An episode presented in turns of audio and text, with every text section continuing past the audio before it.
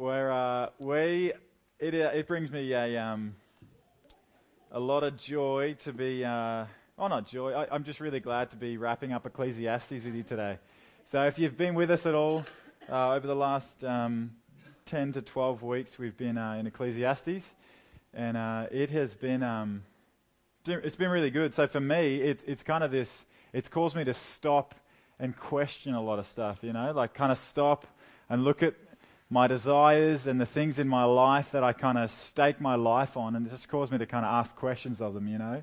Because you just hear the preacher time and time again just going, vanity of vanities.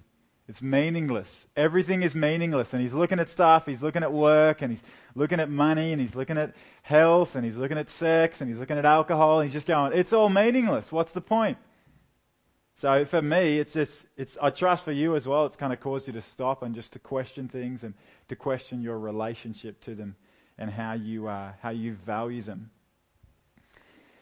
So we, uh, we're going to, if you've got a Bible, you can open, open up to Ecclesiastes 12. We're going to finish with the very last section in Ecclesiastes. It's a, um, it's a really uh, sweet, concise uh, summary. Let me, uh, let me start by, uh, by reading it.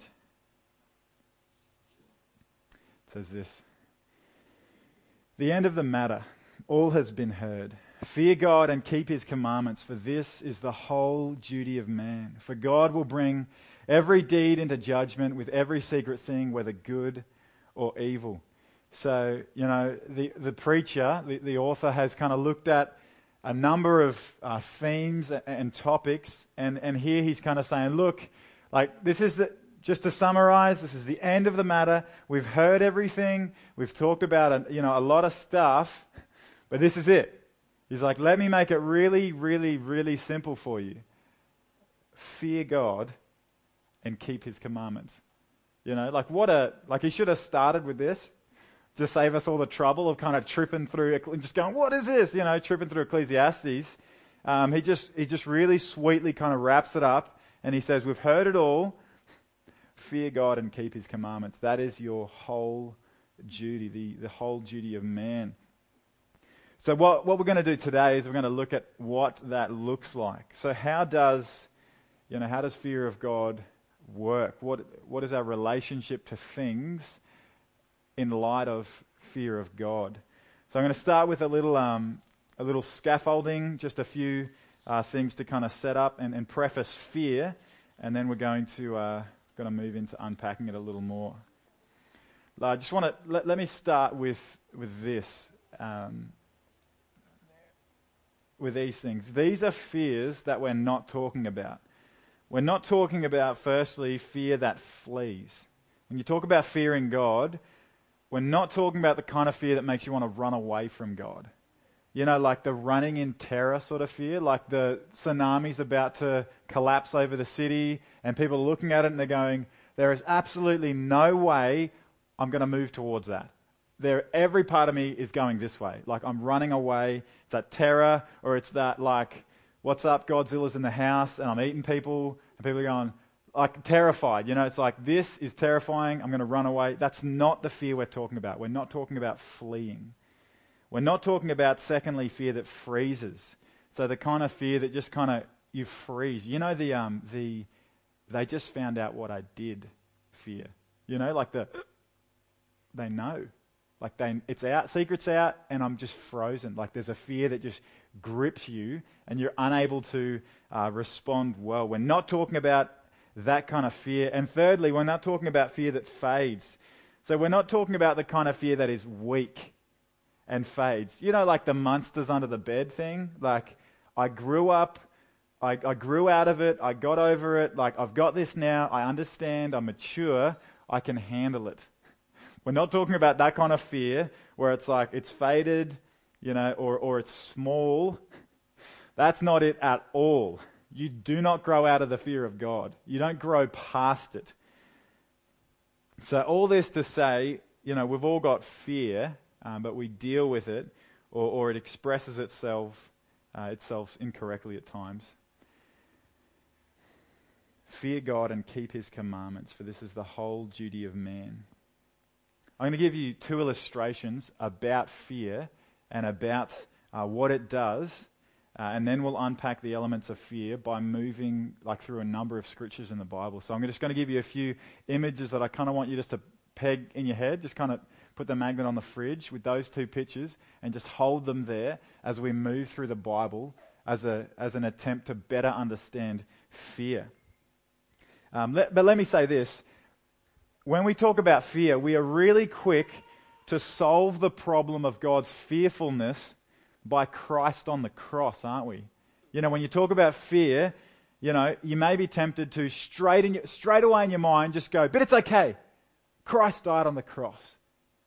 And that's good and that's true, and we're actually going to go there, but let's not be quick with that. Let's be slow, okay? Because if, if you go quick with that, you could miss the depth of your sin, right? You could miss the contrast between the depth of your sin and the, the, the greatness of God's holiness, right? Like if you skip away straight away, just go, it's okay, the cross. It's like, let's, we're not just going to give that answer very quickly today. We're going to actually sit here and we're going to paint this uh, contrast a lot stronger. Here's the first picture I want you to save in your mind. Fear is like the solar system. In the solar system, all of the planets were designed to orbit around the sun. So when you know the planets orbit in the in the way they were made, you know, around the sun, things work. Things fit together. You know, planets in their arcs, they just they, they naturally work together. So, you know, it's kind of like there's no problems. You just look at it, you're going, that's really good, it works when, you know, say, for example, all the planets decided instead of orbiting around the sun, they wanted to orbit around Jupiter, yeah, you'd go, that's crazy. But if it happened, it would be chaos, right? Like planets crashing into each other, uh, temperatures and atmospheres of planets just going into, like, just be disruption everywhere, chaos, destructions. Uh, you know, it would, things would be completely out of order. Now, that's it's kind of what the fear of God is like. When you think of fear, think of awe. Think of your heart in awe of God and your heart orbiting around God. And, the, and all the rest of your life falling into orbit around God. Chaos happens when you decide to orbit your life around something else. And you go, I'm going to fear this instead. So it's like, I'm do, look, Jupiter is what matters more to me than God, so I'm going to orbit Jupiter and you're wondering why some things in your life are starting to unravel. Now, when I say that, I don't say that when you fear God, your life's going to be perfect on the surface. I'm talking about in your heart, right? Like the, the fear of God in your heart leads to a good fit as peace, right? Things work the way they're supposed to. So when you fear and orbit your life around something else, it's a broken experience. Sure, it might look, it might feel all right for a little while. You might just be going, nah, it's not broken, I'm doing it okay. It might feel all right for a little while, but just like, just behind you on the dark side, there's a couple of planets that are just like on the trajectory to explode, and it's like, it's only a matter of time. Ultimately, the entire solar system will burn up in the wrath of the sun if it's not orbiting around him. Second picture I want to give to you, and now this is um, John Piper uses this uh, illustration for fear. I just want to share it with you because I think it's really, really helpful. Uh, picture a man climbing in the mountains. So he's climbing up uh, the mountains, and there is a tremendous, terrible storm coming. Uh, like we're not just talking about like not just talking about 10 mil of rain. We're talking like lightning you know, thunder as loud as you've heard it, and it is terrifying. Powerful winds. Uh, and he, he kind of sees that. And, and he, what does he do? Straight away, he looks for shelter. He looks around. He's like, where can I hide? I'm just looking for a little hole in the mountain, looking for a little niche. He's like, all right, I'm just to, just to, as soon as I can, I'm to duck in there and I'm going to shelter myself from the side of the mountain. The moment he ducks in, the storm just, you know, breaks, just breaks over the mountain and it erupts and it's violent and it's furious. And he's sitting in this little hole looking out, and what's he doing? He is just going, Oh my goodness. He's going, Wow, Like, right? It's majesty. It's powerful. It's furious. And he's going, What a storm! How powerful is that? But he's, he's protected and he's able to see it. The storm for us, that's the storm of God's holiness and God's wrath and God's power. And the niche, you know, the little hole that we sit in is the cross, right? Like we sit inside of the cross and it compels, you know, when we see God's holiness and it compels fear of God, humility, awe, trembling. What a powerful God. What a holy God. But because of the cross, we don't have to taste wrath. Jesus took it for us. So we sit inside the cross and the storm of God passes over us. We were designed to fear. That's the way we were made. We were made to live life with a fear of God. So, godly fear, again, just redefining it, we're talking about awe, we're talking trembling, we're talking respect. It would be insane for us to stroll up to the creator of the universe with a cavalier spirit, wouldn't it? Like, that's insanity. Like, we are talking about a holy God. It would be insane, right, for you just to walk up to the creator of the universe with a cavalier attitude. So, I want to take us right across the Bible to look at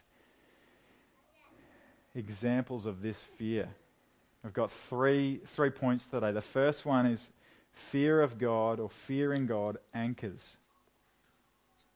Look at Jeremiah 32:40. So you don't have to follow these. I'm happy to give you the references, but I'll, um, I'll race through a few references here for you. It says this I will make with them an everlasting covenant that I will not turn away from doing good to them. And I will put the fear of me in their hearts, that they may not turn away from me. See that? Godly fear anchors us to God. It prevents us from turning away, right? I'll put the fear of me in them so they might not turn away. It locks us onto the awesomeness of God. Now, when I say awesome, if I say that today, I'm not talking about like a Big Mac meal awesome. Oh, that was an awesome meal. I just feel so satisfied. It I'm like, no, no, no, no. Just like hit the delete key about a thousand times on that word and just erase it. And when I say awesome, I'm talking about the awe of God. Sovereign God. You're going, that is awesome, right? We've just used a word like a, man, it's like polluted now. It's like you just need to wash the word off and scrub it up and let's restore it, all right? Back on track, Matt. All right.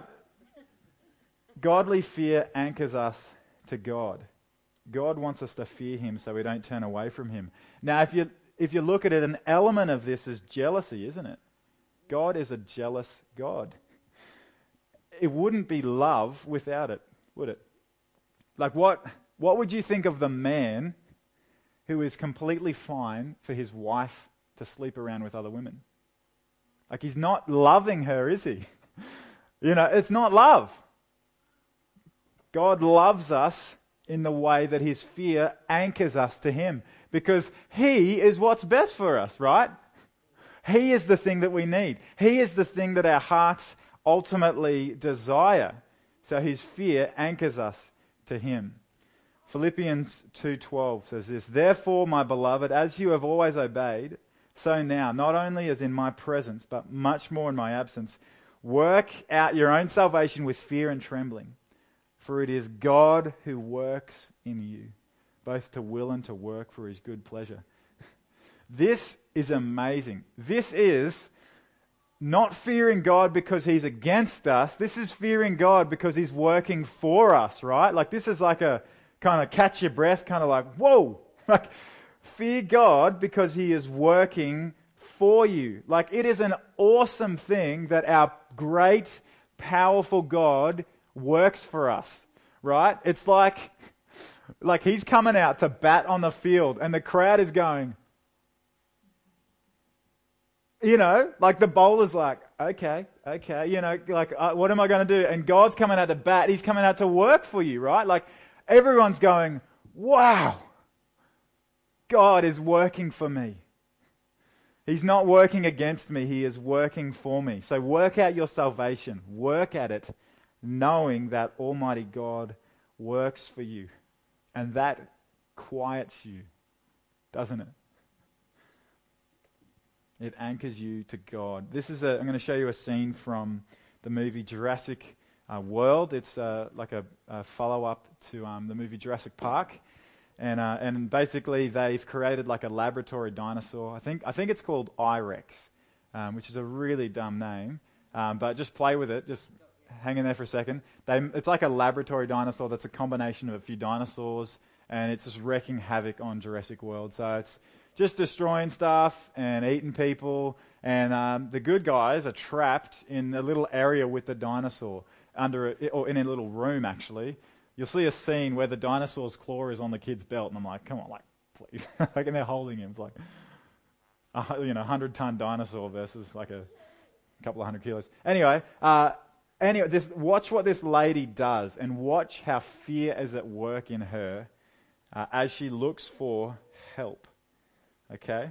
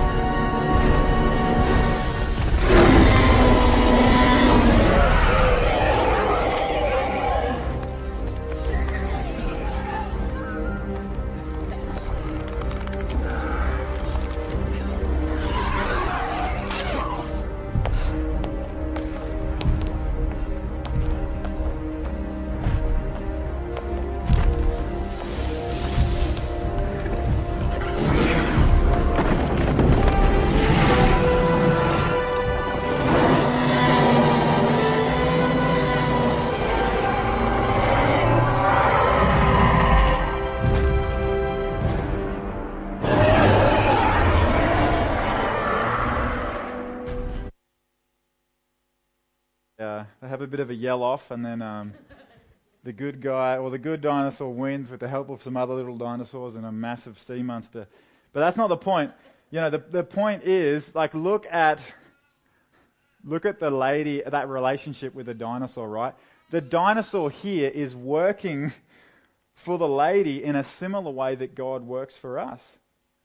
You know, like you see, she's catching her breath, like she's terrified, she's trembling, but the dinosaur is working for her good, right? Like, it's, do you see that bizarre dynamic? She is trembling, but the dinosaur's working for her good. That's a, that's a similar way that God works for us. And we tremble before him. Hebrews 12, 28, 29 says this Therefore, let, it, let us be grateful for receiving a kingdom that cannot be shaken. And thus, let us offer to God acceptable worship with reverence and awe, for our God is a consuming fire. Let's offer to God acceptable worship with reverence and awe, for God is a consuming fire. Fear the prospect of becoming proud. Like you should fear you should fear that regularly. Fear the prospect of becoming proud and drifting away from God. Don't be presumptuous. Godly fear anchors us to God. Second thing, godly fear guards us, or fearing God guards us from sin. 2 Corinthians 7 1 says this. Since we have these promises, beloved, let us cleanse ourselves from every defilement of body and spirit, bringing holiness to completion in the fear of God.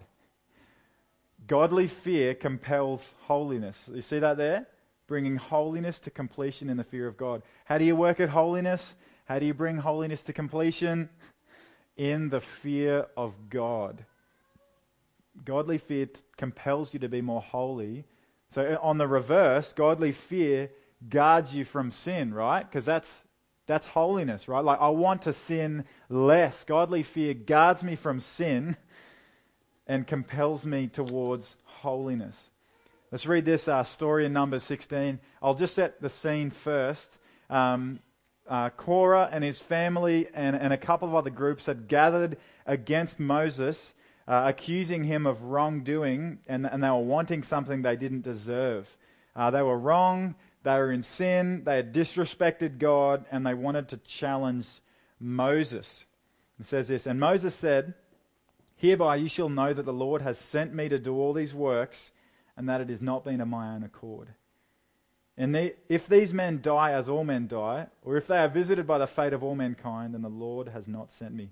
So if they die a natural death, like if they just get old and cark it, you know, the Lord has not sent me. But if the Lord creates something new and the ground opens its mouth and swallows them up with all that belongs to them, and they go down into Sheol, then you shall know that these men have despised the Lord, despised the Lord. And as soon as he finished speaking all these words, the ground under them split apart, and the earth opened its mouth and swallowed them up with their households and all the people who belonged to Korah and all their goods. Woo! Right? A little bit later on, it says uh, in, in chapter 17, it says, And the people of Israel said to Moses, Behold, we perish. We are undone. We are all undone. So God, in his might, opens up the ground and swallows them alive. Whoa. Right? Like, whoa. God, in his holiness, burns against sin. His anger rages against sin. Time and time again, he revealed his holiness to Israel in that he disciplined them in order to guard them from sin, right? Like the Lord disciplines those he loves. So his discipline is there, you know, to, to prevent them from sinning, is because of their rebellion. He's trying to, he's trying to, uh, to lead them back to fearing him. So godly fear guards your heart from sin. One more here.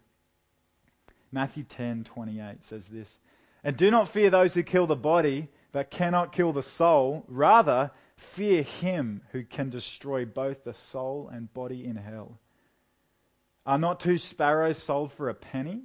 And not one of them will fall to the ground apart from your Father. But even the hairs of your head are all numbered. Fear not, therefore, you are, you are of more value than many sparrows. So everyone who acknowledges me before men, I also will acknowledge before my Father who's in heaven. But whoever desi- desires me before men, sorry, denies me before men, I also will deny before my Father who's in heaven. Having trouble speaking English this morning. Godly fear guards you against the fear of man, right? Do you hear that? What's he saying? Don't fear men. Like anything they do is temporary. Like it's, it is short term. But the things that God do last forever, for eternity.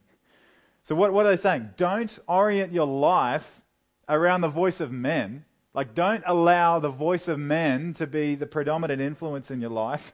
Even more, don't shrink back from acknowledging God before men.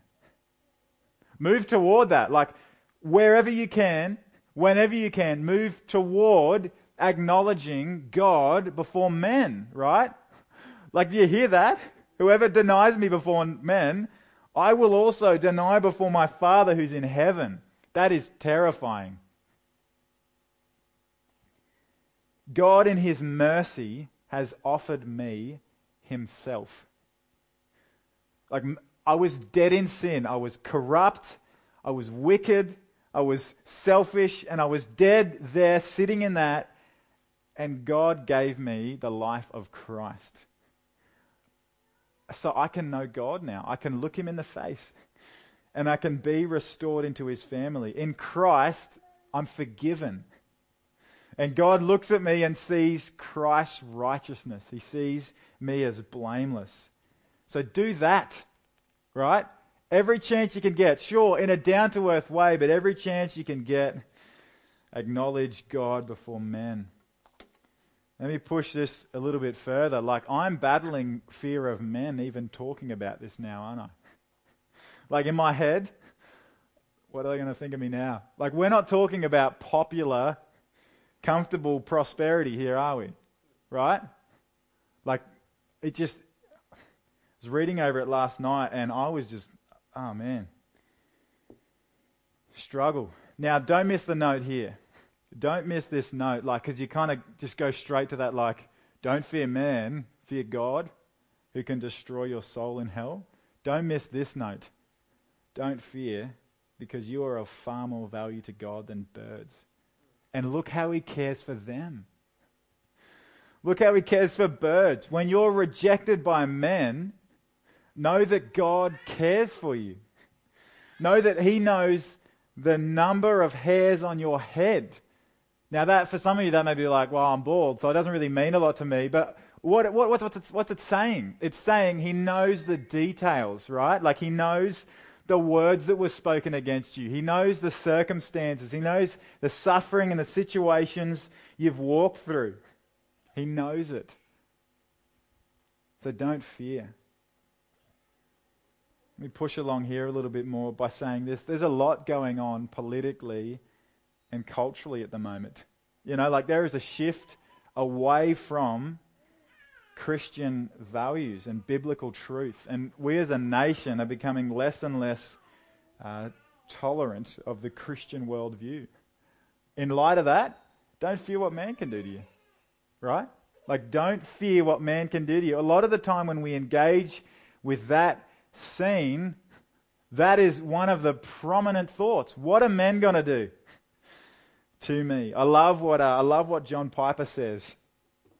What's the worst that can happen? You die? Like, seriously, what is the worst thing that can happen to you? You get killed and you die and you go to be with Jesus, right? Yep, I'm in. Like, I'm in. I'm up for that. Sorry to all the babies, but that's really, really cool for me. I'm like, sure, worst thing that happened, Worst thing that happens to me is I get killed and I see Jesus and I'm made perfect and sin is broken, right? Let me take this a little further by jumping back to look at Ecclesiastes 12. Notice the follow up in, in verse 14, the follow up that he says, For God will bring every deed into judgment, with every secret thing, whether good or evil. God will judge. At the end of time, all men will stand before his throne and he will judge their good acts as well as their evil acts. That is both hopeful, and terrifying. To those in Christ, judgment. To those outside of Christ, judgment. What am I trying to say? Don't spend your time trying to get even. Don't harbor bitterness. Don't withhold forgiveness. Don't keep score because God is judge. For all men, their sin will be paid in the death of Jesus on the cross and their trust in that, or their sin will be paid by their sentence to hell forever. God will judge. Godly fear guards sin. Third point fear of God humbles. You know the story of um, Moses in Exodus 3 you know, where God kind of calls him. And, and in verse, uh, I think it's verse 4, uh, yeah, the, or the, sorry, verse 6, where it says, And Moses hid his face, for he was afraid to look at God. Let me show you a clip. I uh, love this uh, movie, it's a classic.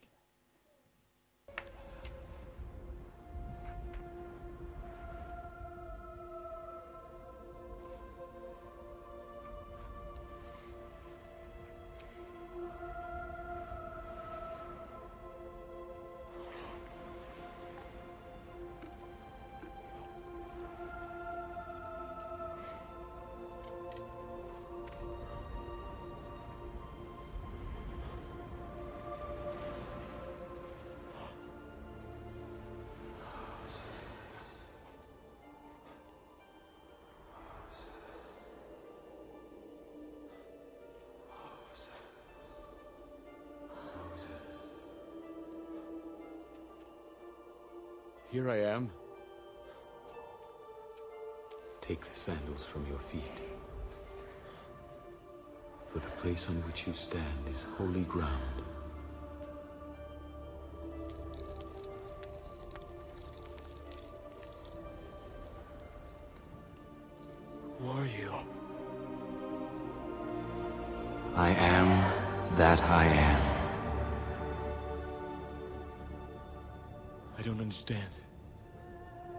I am the God of your ancestors, Abraham, Isaac, and Jacob. You were born of my mother, Yocheved. You are our brother. What do you want with me? I have seen the oppression of my people in Egypt, and have heard their cry. So I have come down to deliver them out of slavery, and bring them to a good land. A land flowing with milk and honey. And so unto Pharaoh I shall send you. Me? Who, am I to lead these people? They'll never believe me. They won't even listen. I shall teach you what to say. Let my people go! But I was their enemy. I was the prince of Egypt, the son of the man who slaughtered their children. You've... you've chosen the wrong messenger. How, how can I even speak to these people? Who made man's mouth? Who made the deaf, the mute, the seeing, or the blind? Did not I? Now go!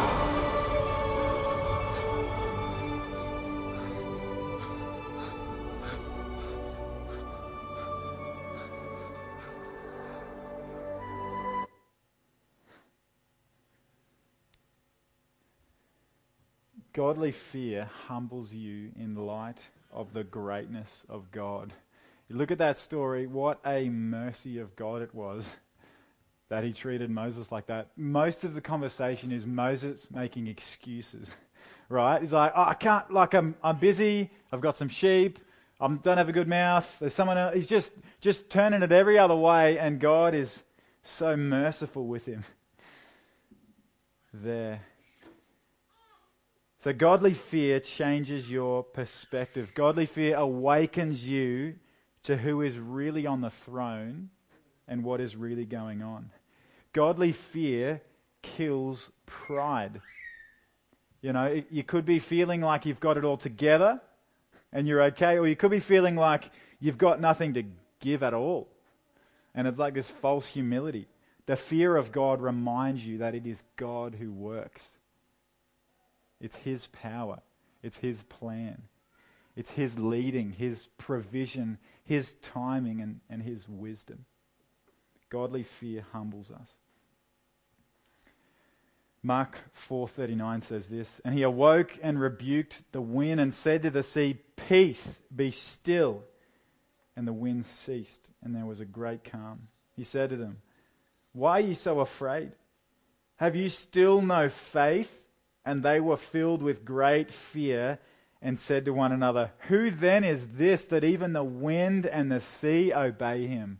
Right? Like this is the disciples on the boat, and Jesus is having a nap because he's pretty busy, and there's a storm, and they're, they're losing it. They're freaking out, and they wake him up, and he's just like, Peace.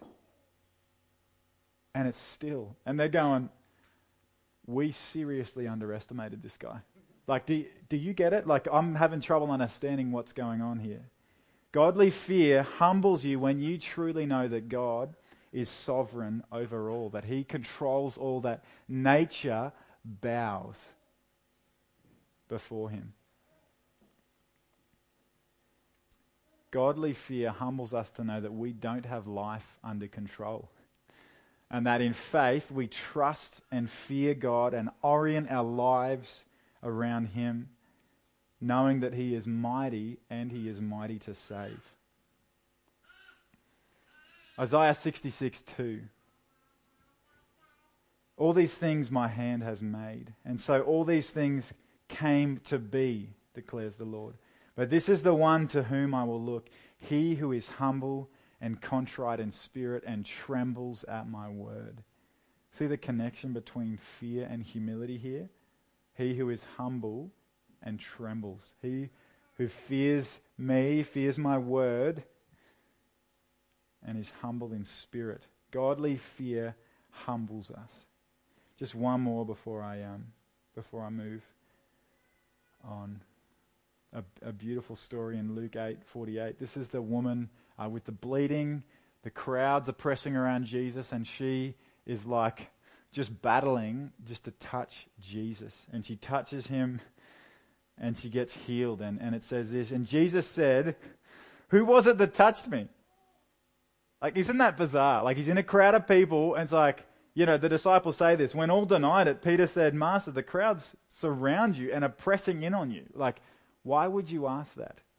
And Jesus said, But someone touched me, for I perceive that power has gone out from me. And when the woman knew that she was not hidden, she came trembling and falling down before him declared in the presence of all people why she had touched him and how she had immediately been healed. And he said to her, Daughter, your faith has made you well. Go in peace. The word trembling there, that is awe and respect.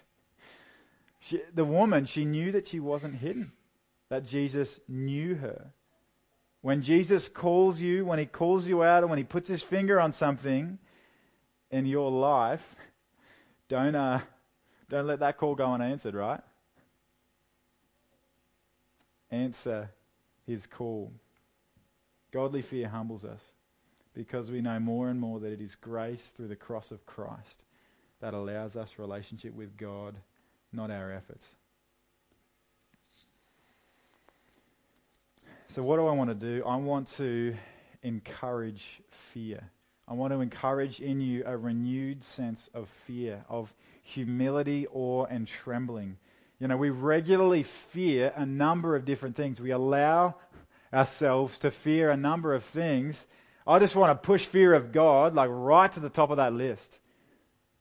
I want to fight for your awe and your trembling in view of God. So look at what it produces, right? Like if you if you if you recognize fear that's really just awe, we talked about this in, in January. Awe of God leads to worship, and it leads to honoring God. That's the same thing. Let me, um, let me conclude uh, with this. I'll read you a story and then I'll, um, I'll wrap up. Bishop Hugh Latimer was a courageous man whose fear of God superseded all other fears. This was seen in the boldness he showed in the presence of King Henry VIII. One New Year's Day, instead of carrying, according to the custom of that age, a rich gift to the king, he presented him with a New Testament, a leaf of which was turned down at the passage, Whoremongers and adulterers God will judge. This might have cost him his life, but the king, instead of being angry, admired his courage. On one occasion, when preaching before Henry the king, the bishop spoke his mind very plainly, and the sermon displeased Henry. Latimer was commanded to preach again on the next Sabbath and to make an apology for the offense he had given. After reading his text, he thus began his sermon, addressing himself Hugh Latimer, do thou know before whom thou art this day to speak? To the high and mighty monarch, the king's most excellent majesty, who can take away thy, life if thou offendest.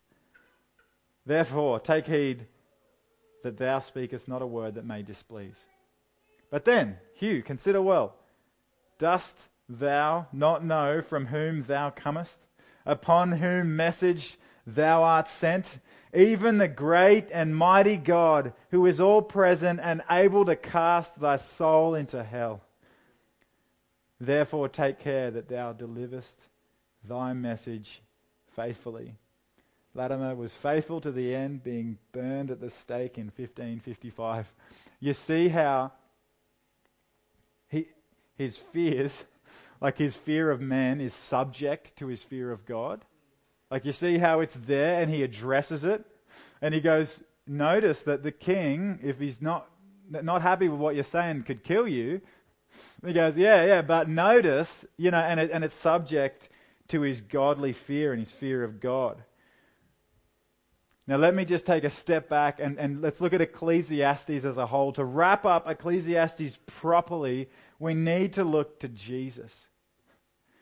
Jesus is the one who redeems us from the vanity and the meaninglessness, sorry, the meaninglessness under which the preacher suffered, right? Like you just you remember time and time again, meaningless.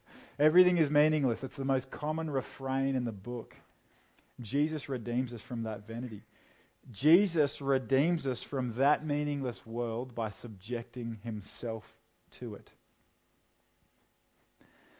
Jesus, the Son of God, experienced the vanity of the world so he could free us from it.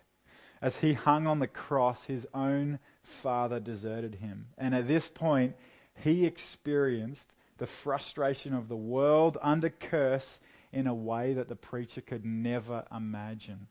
Like you thought the preacher had it was, was frustrated with the curse. Imagine the frustration of Jesus on the cross being separated from his Father.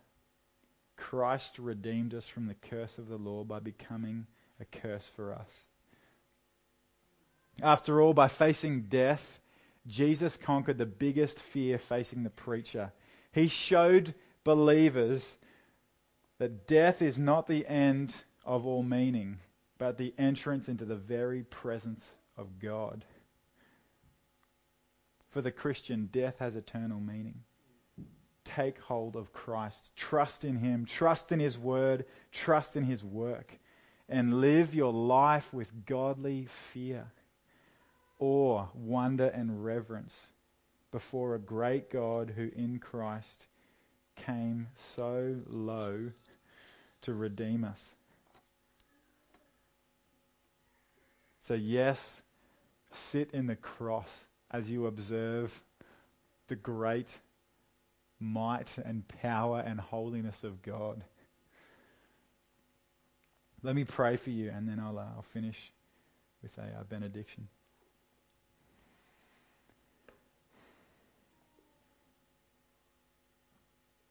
Lord, help us to fear you. I recognize in, in my own life fears that I make much of that shouldn't be made much of. And, and at the same time, I recognize fear that should be made much of that isn't.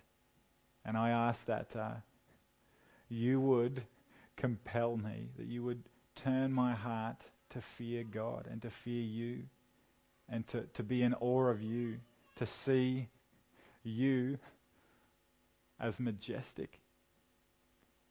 I just ask that we wouldn't be people who are um, who, who could approach a holy God, you know, casually. That, that, that we wouldn't be cavalier about that, but that we would learn uh, a, a humble, uh, authentic fear of God, that we would tremble.